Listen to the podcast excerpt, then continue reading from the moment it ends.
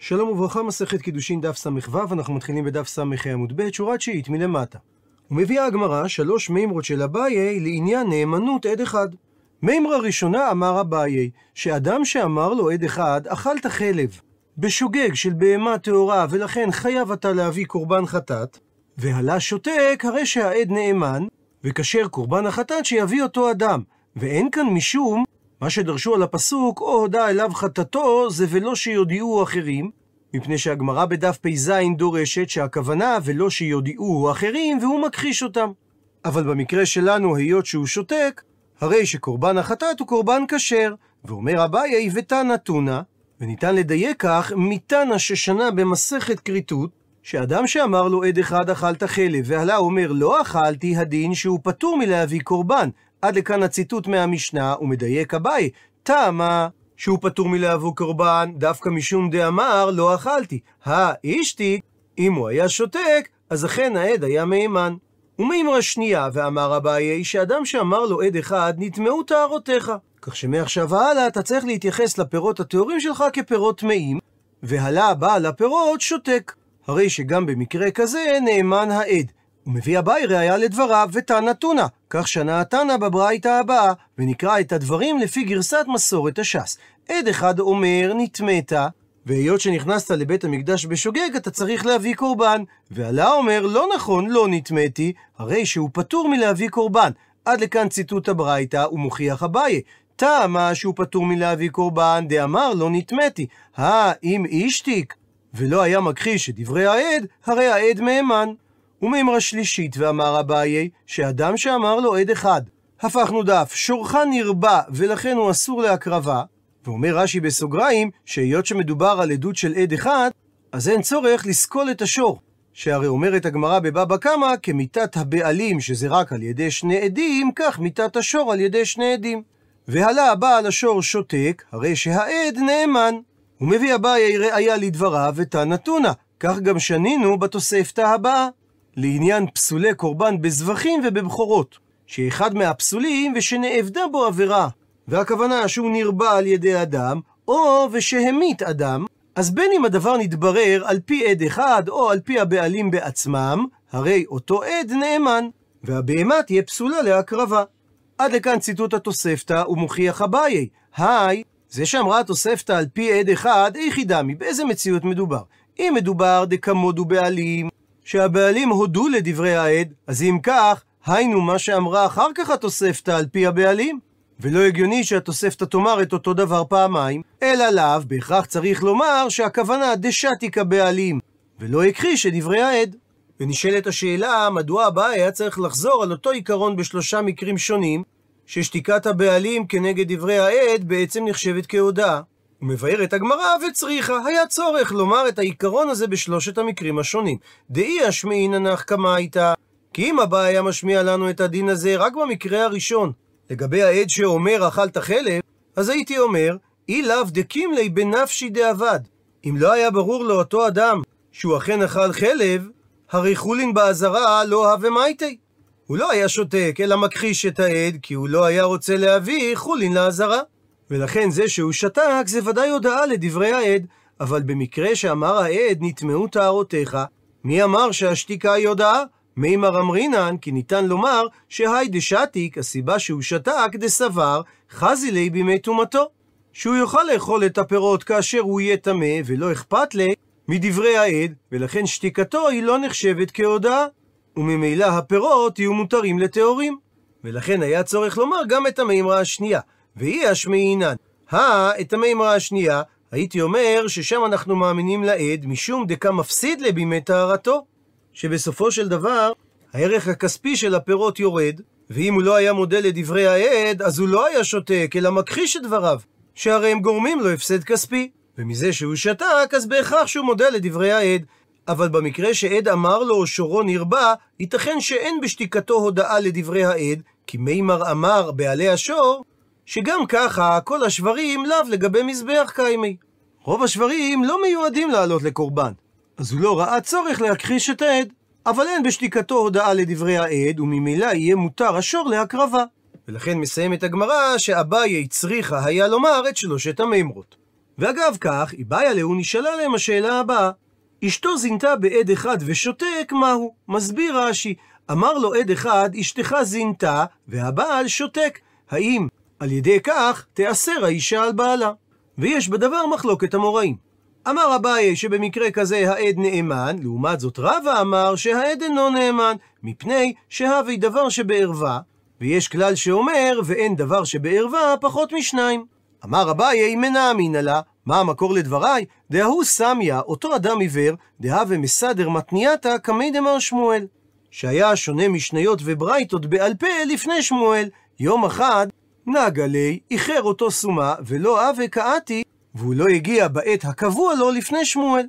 אז שמואל שדאג לו, שדר שליחה אבטרי, שלח שליח אחריו לבדוק איפה הוא, עד דאזיל שליח בחדה אורחה, ועד שהשליח הלך בדרך אחת, עתאי הוא בחדה, הגיעה הסומה בדרך אחרת.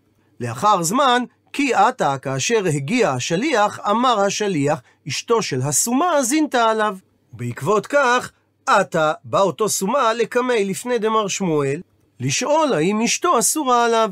אמר לו שמואל, אם מהימן לך, אם העד שאמר שאשתך זינתה נאמן עליך, זיל אפקה. אז היא אסורה עליך ותוציא אותה בגט. והיא, הוא לא נאמן עליך, לא תפיק, אז אתה לא צריך לגרש אותה. עד לכאן סיפור המעשה, ומוכיח אביי, מאי לאו, האם אין זו משמעות דברי שמואל, שאם מהימן עלך, דלאו גזלן הוא, שאותו עד נאמן עליך כשאר עד אחד, שאתה מכיר ויודע שהוא אינו מפסולי עדות. לדוגמה, שהוא לא גזלן. הרי שעולה מדברי שמואל, שאם יש אדם שהוא נאמן כעד אחד, והוא אומר שאשתו של מישהו זינתה עליו, אז הואיל והיא לא הכחישה את דברי העד, הרי זה נחשב לשתיקה כהודאה. ורבא לעומת זאת יסביר את דברי שמואל באופן הבא, שהוא אומר לסומה, אם האמן לך אותו עד כבית רי, כשני עדים, אז זיל אפקה, לך ותגרש את אשתך. והיא אותו עד לא נאמן עליך כשני עדים, אז במקרה כזה לא תפקה, אתה לא צריך לגרש אותה. ואמר אביי, שיש לו הוכחה נוספת לדבריו. מנה אמינא לה, מה המקור לדבריי? דתניא, שכך שנינו בברייתא. מעשה בינאי המלך, ואומר רש"י, שהוא היה מן הכהנים של החשמונאים. והכוונה כנראה ליונתן אלכסנדר, המכונה ינאי, שהיה מלך וכהן גדול, נצר לשושלת המלוכה היהודית של החשמונאים. הוא כיהן בתקופת הבית השני, בין השנים 103 לפני הספירה, עד מותו בשנת 76 לפני הספירה. הוא עסק רבות במלחמות וכיבושים, והרחיב מאוד את שטחה של ממלכת החשמונאים. מדיניות הפנים שלו והעדפתו את הצדוקים, כפי שנראה, גרמה למתח רב שהתפרץ למרד ומלחמת אזרחים. הצלחתו הצבאית טבעה בים הסכסוכים הפנימיים בין הפרושים והצדוקים. הפרושים תבעו החזרת סמכויות השיפוט שנלחמו הסנהדרין, וסמכויות ההנהגה של חבר היהודים. ויש הטוענים גם הפרדה בין משרת הכהונה הגדולה לבין משרת המלוכה. גיסו של ינאי, על פי המקורות היהודיים, היה שמעון בן שטח, ראש חכמי הפרושים, אך הדבר לא תרם לשיפור היחסים ביניהם. לפרושים הייתה השפעה רבה על המון העם, אך ינאי העדיף את תמיכת הדת הכהנים הצדוקים, שבראשה עמד ככהן גדול, והיא הרכיבה גם את האריסטוקרטיה הצבאית והפוליטית ביהודה. סכסוכים פנימיים אלו הובילו בסופו של דבר למלחמת אחים. הסכסוך נמשך כשש שנים, והפיל, לפי עדותו של יוסף בן מתתיהו, 50 אלף הרוגים, כשינאי מדכא את ההתקוממות באכזריות רבה בעזרת חיל שכירים. במסגרת הענישה מסופר כי הוא הורה לצלוב כ-800 פרושים מורדים ושחט את בני משפחותיהם לעיניהם. מאורע אחרון זה מוזכר הן על ידי מתתיהו והן במגילות קומראן. בחפירות שנערכו לאחרונה במגרש הרוסים בירושלים, התגלה בור ובו שלדים רבים מתקופה זו, שחלקם נושאים סימני עריפה, והחוקרים סבורים כי זהו קבר אחים של מתנגדי ינאי שהוצאו להורג. אז מסופר בינאי המלך שהלך לכוכלית שבמדבר וכיבש שם שישים כרכים ובחזרתו היה שמח שמחה גדולה וקרא לכל חכמי ישראל אמר להם אבותינו היו אוכלים מלוכים בזמן שהיו עסוקים בבניין בית המקדש והכוונה לבניין בית שני שבאו היהודים מן הגולה והיו עניים והיו מוציאים הוצאות במלאכה ולכן הם היו אוכלים מלוכים שזה ירקות שהשם שלהם קקולי בלשון ארמי והם מוזכרים בפסוק באיוב הכותפים מלוח עלי שיח פרופסור זוהר עמר הכליל את המלוח בין הצמחים שזיהוים אינו ודאי, אם כי הוא ברמת הסתברות גבוהה. הוא קיבץ את מסורות הזיהוי העיקריות לשתי קבוצות. המסורת הראשונה רואה במלוח שם כללי לקוצים ועשבים רעים, ואילו השנייה מצמצמת ומתייחסת לצמח מלאכה, ובעיקר המלוח הקיפח או מין דומה לו. השתמרות השם בערבית ואזכורו עם הרותם, שאף הוא צמח מדבר, תומכים בהשערה זו. המלוח הקיפח הוא צמח ממשפחת הסילקיים, מין זהו הגבוה מבין מיני המלוח בארץ, ומכאן שמו קיפח, כלומר גבוה. צמח זה מנוצל במדבר כצמח מזון חשוב הן לאדם והן לבעלי החיים. לתזונת האדם עלי המלוח משמשים כאשר הם טריים לטיבול סלט, וכאשר הם מבושלים ניתן להשתמש בהם כבסיס למרק, הכנת קציצות, ולאחר טיגון לאוכלם כחטיף. סוג תזונה זה איננו עשיר בקלוריות וחלבונים, ולכן הוא שימש רק בעת מחסור. והציע ינאי המלך שאף אנו נאכל מלוכים זכר לאבותינו, שהיו עניים, ועל ידי כך נודה לפני הקדוש ברוך הוא שהצליחנו והעשירנו. ואכן בעקבות הצעתו זו, והעלו מלוכים על שולחנות של זהב ואכלו, והיה שם אחד איש לעץ בעל לב רע ובלי יעל, ואלעזר בן פוערה שמו, ויאמר אלעזר בן פוערה לינאי המלך, ינאי המלך, ליבם של פרושים עליך, ששונאיך הם ואין שמחים בהצלחתך. שאל אותו ינאי, ומה אעשה לידע שאכן כדבריך הוא? ענה לו אלעזר בן פוארה, הקם להם בציץ שבין עיניך. מסביר רש"י, תן את ציץ הקודש על מצחך ויעמדו על רגליהם, לפי ששם השם כתוב בו, וזה יגרום שהם יגלו את מה שבליבם. ואומר רש"י שהיה מותר לו להיות עם הציץ עליו, למרות שזה לא היה שעת עבודה בבית המקדש, כפי שלמדנו בדף נ"ד, שבגדי כהונה ניתנו לענות בהם. אז ינאי שמע לעצתו והקים להם בציץ שבין עיניו. היה שם זקן אחד, ויהודה בן גדידה שמו, ויאמר יהודה בן גדידה לינאי המלך, ינאי המלך רב לך כתר מלכות, הנח כתר כהונה לזרעו של אהרון. והוא אמר כך מפני שהיו אומרים שאימו של ינאי נשבית במודיעין. הייתה שמועה כזאת, למרות שויבוקש הדבר ולא נמצא.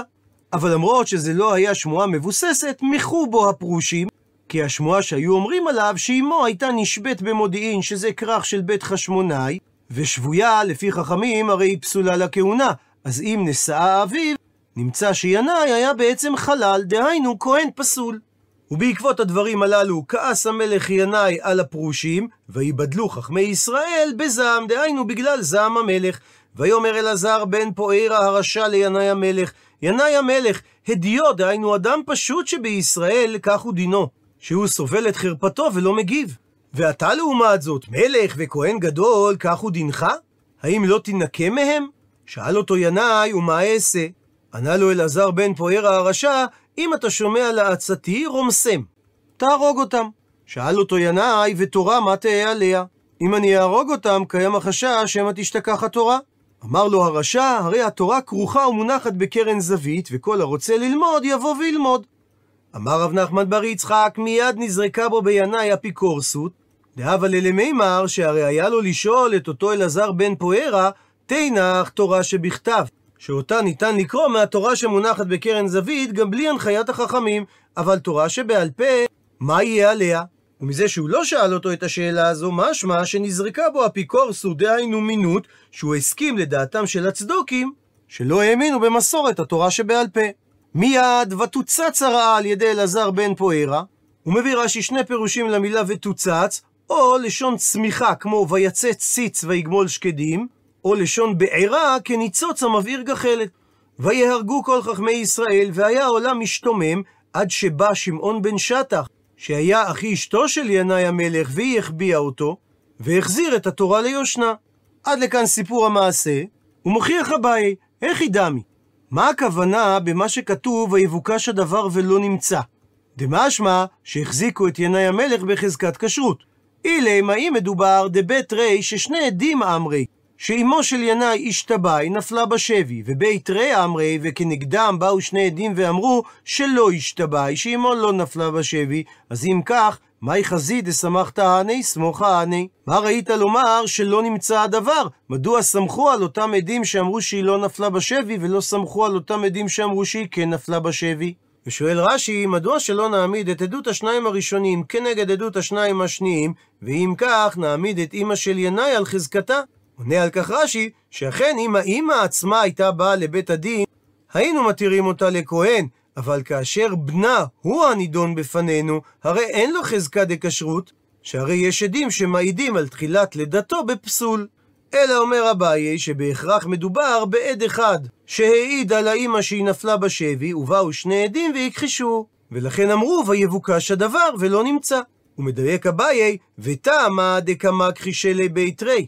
דברי העד נדחו דווקא בגלל ששני עדים הכחישו אותו. הלאו אחי, לולי כן, היה העד מהימן. ומכאן הוכחה לדברי אביי, שכשם שעד אחד נאמן לפסול אדם לכהונה, כך הוא גם נאמן לאסור אישה על בעלה, כאשר הבעל לא מכחיש את עדות העד, שאומר שאשתו זינתה. ורבא לעומת זאת, יסביר את הדברים באופן הבא, שלעולם מדובר תרי ותרי, שהיו שם שני עדים כנגד שני עדים, ובאחת משתי האפשרויות הבאות. אפשרות ראשונה, כדאמר רב אחא בר רב מניומי, לעניין אחר, שמדובר בעדי הזמה, ההכנמי, כך גם נסביר בעניין הזה, שמדובר בעדי הזמה. שבאו שני עדים ואמרו שאימו של ינאי המלך נפלה בשבי, ובאו שני עדים אחר כך והזימו אותם. זאת אומרת, הם לא אמרו שהאימא של ינאי לא נפלה בשבי, אלא הם אמרו ששני העדים הראשונים לא יכולים להעיד את העדות שהם העידו, מפני שבאותו זמן שהם העידו שהיא נפלה בשבי, הם היו עמהם במקום אחר. והיא באי תימה, ואם תרצה תאמר, להסביר את הדברים כדרבי יצחק, דאמר רבי יצחק, שפחה הכניסו תחתיה. הוא מסביר רש"י שהם עשו להם תרגיל. הם הכניסו להם שפחה במקומה, והגויים היו סבורים שהיא זאת, ועל ידי כך הם הצליחו לגנוב אותה מהם לאחר שהיא נשבית עד שלא נתייחדה בלא עדים. וממילא לא הייתה כאן הכחשה של העדים באופן ישיר. עד לכאן הביא אביי שתי הוכחות לשיטתו, ועכשיו אמר רבא, הפכנו דף, מנא אמינא לה, מה המקוי לדבריי דתנן, שכך שנינו בתוספתא במסכת מקוואות. אמר רבי שמעון, מעשה במגורה של דסקים ביבנה, הוא מסביר רש"י שמגורה זה מגורת מים, כמין בריכות מים, כמו שאומרת הגמרא בבבא בתרא, על אדם שלא מכר את המגורות של המים. ודיסקים זה שם אדם או שם מקום שהיה ביבנה. שהייתה אותה בריכה עומדת בחזקת שלמה, שהיה ידוע שיש בה שיעור 40 שאה, שזה מקווה כשר, ומדדו אותה, ונמצאת שהיא חסרה. וזה יצר מחלוקת לגבי כל הטהרות שנעשו על גבה. שהיה רבי טרפון מטהר אותה מפני שהוא אמר עכשיו נוצר החיסרון, אבל בשעה שטבלו באדם וכלים שלמה הייתה, ורבי עקיבא לעומת זאת היה מטמא אותם, מפני שאמר שאנחנו לא יודעים מתי נוצר החיסרון, ואם כך קיים החשש שהטבילה לא הייתה כשרה. אמר רבי טרפון, הרי מקווה זה בחזקת שלם הוא עומד, אז מספק אתה בא לחסרו, אל תחסרנו מספק. וכנגד זה אמר רבי עקיבא, אדם זה בחזקת טמא הוא עומד, אז מספק אתה בא לטהרו, אל תטהרנו מספק. הגיב על כך, אמר רבי טרפון, משל, לעומד ומקריב על גבי המזבח, ונודע שהוא בן גרושה ובן חלוצה, שעבודתו שהוא עבד כבר, היא כשרה, כפי שתבאר הגמרא בהמשך. הגיב על כך, אמר רבי עקיבא, משל לעומד ומקריב על גבי המזבח, ונודע שהוא בעל מום, שעבודתו שעבד כבר היא פסולה, ואפילו שעבד בשוגג. הגיב על כך ואמר רבי טרפון, אתה דימיתו את המקווה לבעל מום, ואני דימיתיו לבן גרושה או לבן חלוצה. אז בואו נראה למי דומה. היא דומה לבן גרושה ולבן חלוצה, נדוננו את המקווה כבן גרושה או כבן חלוצה. ולכן כל הטהרות שנעשו על גביו יהיו טהורות, ואם דומה לבעל מום, אז נדוננו כבעל מום, שכל הטהרות שנעשו על גביו יהיו טמאות. התחיל רבי עקיבא לדון, מקווה פסולו ביחיד, שאם בא אחד ואומר, אני מדתי ונמצא חסיר, הרי הוא נאמן, כפי שאומרת הגמרא בגיטין, שעד אחד נאמן באיסורין. ובעל מום, גם הוא פסולו ביחיד. שאם בא אחד ואמר, בעל מום הכהן הזה, הרי הוא נאמן, כפי שתפרש הגמרא בהמשך. לכן דומה המקווה לכהן בעל מום, ואל יוכיח בן גרושה ובן חלוצה שפסולו בשניים. שהרי צריך שני עדים שיעידו על הסטטוס שלו. דבר אחר, מקווה פסולו בגופו של המקווה, וכך גם בעל מום שפסולו בגופו, ואל יוכיח בן גרושה ובן חלוצה שפסולו מאחרים. דהיינו, מחמת אמו. בעקבות דברים אלה, אמר לרבי טרפון, עקיבא, כל הפורש ממך כפורש מן החיים. עד לכאן דברי התוספתא, ומבאר רבא, היי, זה שנאמר שבעל מום שפסולו ביחיד, איכי דמי. באיזה מציאות מדובר? אם מדובר דקה מכחיש ל... שהכהן מכחיש את עדות העד שטוען שהוא בעל מום, מי מהימן? האם העד יהיה נאמן כאשר מכחישים אותו? אלא בהכרח שמדובר דשתי ככהן. ולכן העד נאמן.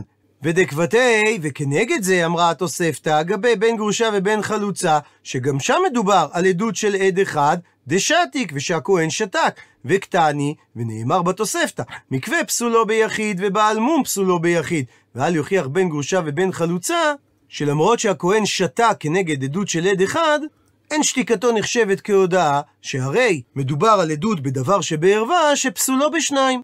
ומכאן הוכחה כשיטת רבא, שלא מקבלים עדות של עד אחד בדבר שבערווה, אפילו כשהבעל לא מכחיש אותו.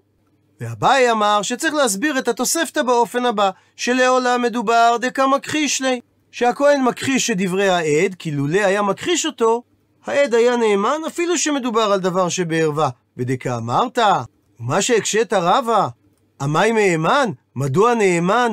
העד שאומר שיש לכהן מום אם הכהן מכחיש אותו? זה מפני דאמר לי העד לכהן, שלח אח ויהי. אם אינך בעל מום, אז הפשט בגדיך ונראה. והיינו דקטני, ולכן המשיכה התוספתא ואמרה, שמקווה פסולו בגופו ובעל מום פסולו בגופו. שבשניהם נוכל לברר את הדברים. ואל יוכיח בין גרושה ובין חלוצה שפסולו מאחרים.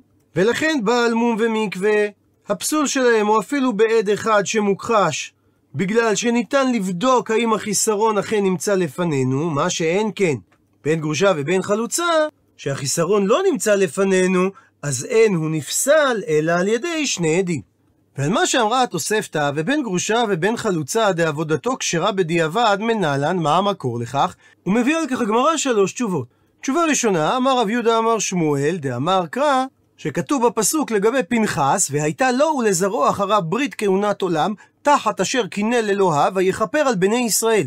ומהמילה ולזרעו אחריו לומדים בין זרע כשר ובין זרע פסול. תשובה שנייה, אבוה, אביו דשמואל אמר, מהכה, מכאן שכתוב, בברכתו של משה לשבט לוי, ברך אדוני חילו ופועל ידיו תרצה, מחץ מותניים קמיו ומשנאיו מין יקומון. שהמילה חילו נדרשת במשמעות של חולין, שאפילו את החולין שבו תרצה. תשובה שלישית, רבי ינאי אמר מהכה, ממה שכתוב בפרשת ביקורים, ובאת אל הכהן אשר יהיה בימים ההם, ואמרת אליו, הגדתי היום לאדוני אלוהיך, כי באתי אל הארץ אשר נשבע אדוני לאבותינו לתת לנו. ומדוע מדגישה התורה שאתה בא אל הכהן אשר יהיה בימים ההם, וכי תעלה על דעתך שימציאו מכונת זמן שאדם הולך אצל כהן שלא היה בימיו, אלא זה כהן כשר ונתחלל. שכל זמן שלא נודע שהוא היה כהן חלל, הרי עבודתו כשרה בדיעבד, וזה כוונת הפסוק, הכהן אשר יהיה בימים ההם, שבאותו זמן הוא היה מוחזק ככהן כשר. וממשיכה הגמרא ושואלת לגבי מה שהזכרנו בתוספתא, שכהן בעל מום, אם הוא עבד בשוגג, דעבודתו בדיעבד פסולה, מנהלן, מה המקור לכך? עונה על כך, אמר רב יהודה אמר שמואל, דאמר קרא, שנאמר לגבי פנחס, לכן אמור, הנני נותן לו את בריתי שלום. וזה פסוק שנאמר לפני הפסוק, והייתה לו ולזרעו אחריו ברית כהונת עולם. הרי שאותה ברית נאמרה דווקא על כהן כשהוא שלם ולא כשהוא חסר. מקשה על כך הגמרא, והיה בפסוק שלום כתיב, ולא נאמר שלם. עונה על כך, אמר רב נחמן, שהוו דהמילה שלום קטיעה היא.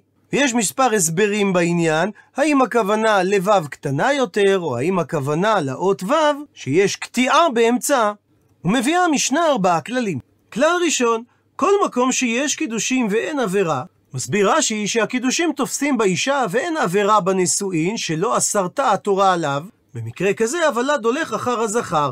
ואיזו זו? זו כהנת לוויה וישראלית שנישאו לכהן לוי וישראל. מסביר רש"י שלוי שנשא כהנת או ישראלית, הרי הבן לוי, וכהן שנשא לוויה או ישראלית, הרי שהבן כהן, וישראל שנשא כהנת או לוויה, הרי שהוולד ישראל. והמקור לכך שנאמר למשפחותם לבית אבותם.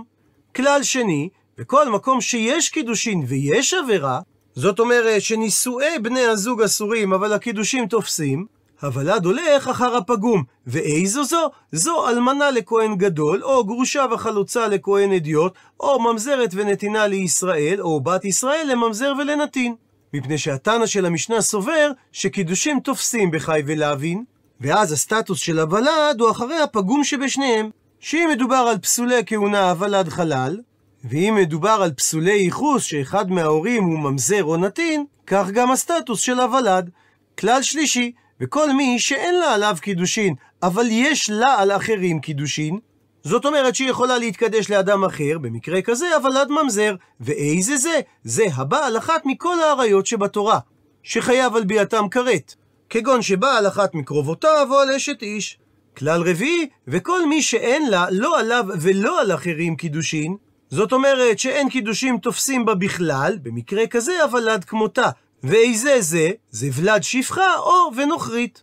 מסביר רש"י, שוולד נוכרית הרי הוא נוכרי, ואם גיירו הוא נחשב לגר כשר ואינו ממזר, וכן ולד שפחה, שגם הוא כמו אמא שלו הוא עבד, ואם שחררו אותו בעליו הרי הוא כשר ומותר בישראלית.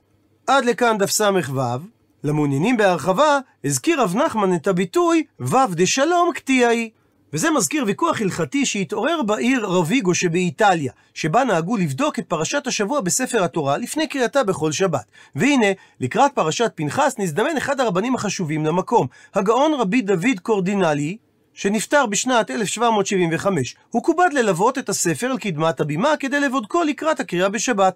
להפתעתו הוא גילה כי בתיבה שלום כתובה ו' רגילה כשאר כל הו"ים שבספר, ומיד הוא פסק כי הספר תורה פסול לקריאה עד שיתוקן.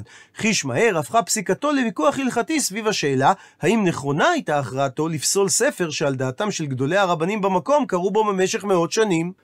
הוויכוח התלהט ויצא מכלל שליטה, ועד מהרה הפך למאבק קשה וחריף בין באי בית הכנסת בקהילה ובין רבניה, כשהללו מתירים והללו אוסרים.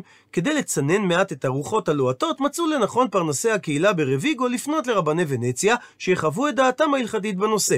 אלא שפנייתם לא רק שלא שמה קץ לוויכוח, היא אף החריפה אותו מאוד, והמחלוקת פשטה גם לעיר ונציה עצמה ולערים הסמוכות לה. וכך תיאר את האירוע הגאון רבי דוד קורדינלי. ולפי שאירע מעשה בבית הכנסת שלנו, ויהי היום יום שבת בפרשת פנחס, יצא ספר תורה, ובפותחו לקרות בו, החזן מצא ו' דשלום קטיעה ופסלו, ולא שתתי ליבי במה נפסל, והוציא ספר תורה שני, וחזר ופסלו גם הוא כאחיו, ושאלתיו על השני, ואמרו שניהם פסולים, כי יש בו ו' כרותה לי שניים, וחרדתי חרדה גדולה, ואמרתי כך צריכה להיות.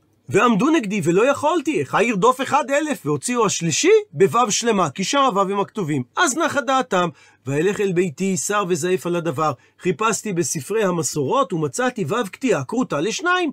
עוד חקרתי ודרשתי היטב בספרים אחרים, ובפרט בגמרא בקידושין, בפרק האומר, ששם אמרו ו' דשלום קטיע, ולא דיברו רש"י והתוספות ז"ל בדבר, וחיפשתי, והנה השם לידי בנימוקי יוסף, בשם הרב רבי שוהם טוב השבילי, דהיינו ארית וז"ל, בסימן קכ"ג, וזה לשונו, ועלה דאמרינן בגמרא, הבעל מום דעבודתו פסולה מנהלן, אמר רב דאמר רבא, אצלנו הגרסה אמר רב יהודה אמר שמואל, שכתוב הנני נותן לו את בריתי שלום, כשהוא שלם ולא חסר. שואלת הגמרא, והרי שלום כתיב, אמר רב נחמן בר יצחק, ו' דשלום קטיעהו. וכתב הרש בז"ל, נראה פירושה כרותה בינתיים, דאי לא, אבל אלה ממר זעיר תאי. נפקא מינא לספר תורה, ויש להגיע כל הספרים שלנו שכתוב כדרכו עד כאן לשונו. וצרכתי לכתוב מעשה אשר נעשה, כדי שלא יבוא מי שיצא בעקבות טעותיהם אשר כשלו ראשונים בהם. וזה יראה כמדומה לי שנת רפ"ו ליצירה. העבודה זאת אומרת, לשון שבועה, בשנה זו, שנת רצ"ז בבית הכנסת עצמה, קרה מקרה שהתפללתי בבית בעל ברית, ועלה מתחיל לקרוא בפרשת פנחס בשאר ימי החול, ומצא ו' קטיעה, ולא קרה עד שהביאו לו כסת הסופר וקולמוס, וסתם מי גיחון והודו לו, וקרא בספר. כשידעתי אחרי כן, אמרתי מה שאירע, והראיתי הספרים, וחזר מלהשלים את הו' לעשותה לשניים, לתת לו לספר פי שניים בכל אשר יימצא לו, כי הוא ראשית עונו לא משפט הבכורה. וכן בשנת ש"ז ליצירה בבית הכנסת עצמה בא לידי שלוש הספרים, מהם בו"בים שלמים ומהם קטעים, מפני שתיקנו הסופרים בטעותיהם, וחזרתי אליהם ותיקנתים והיו למקוטעים.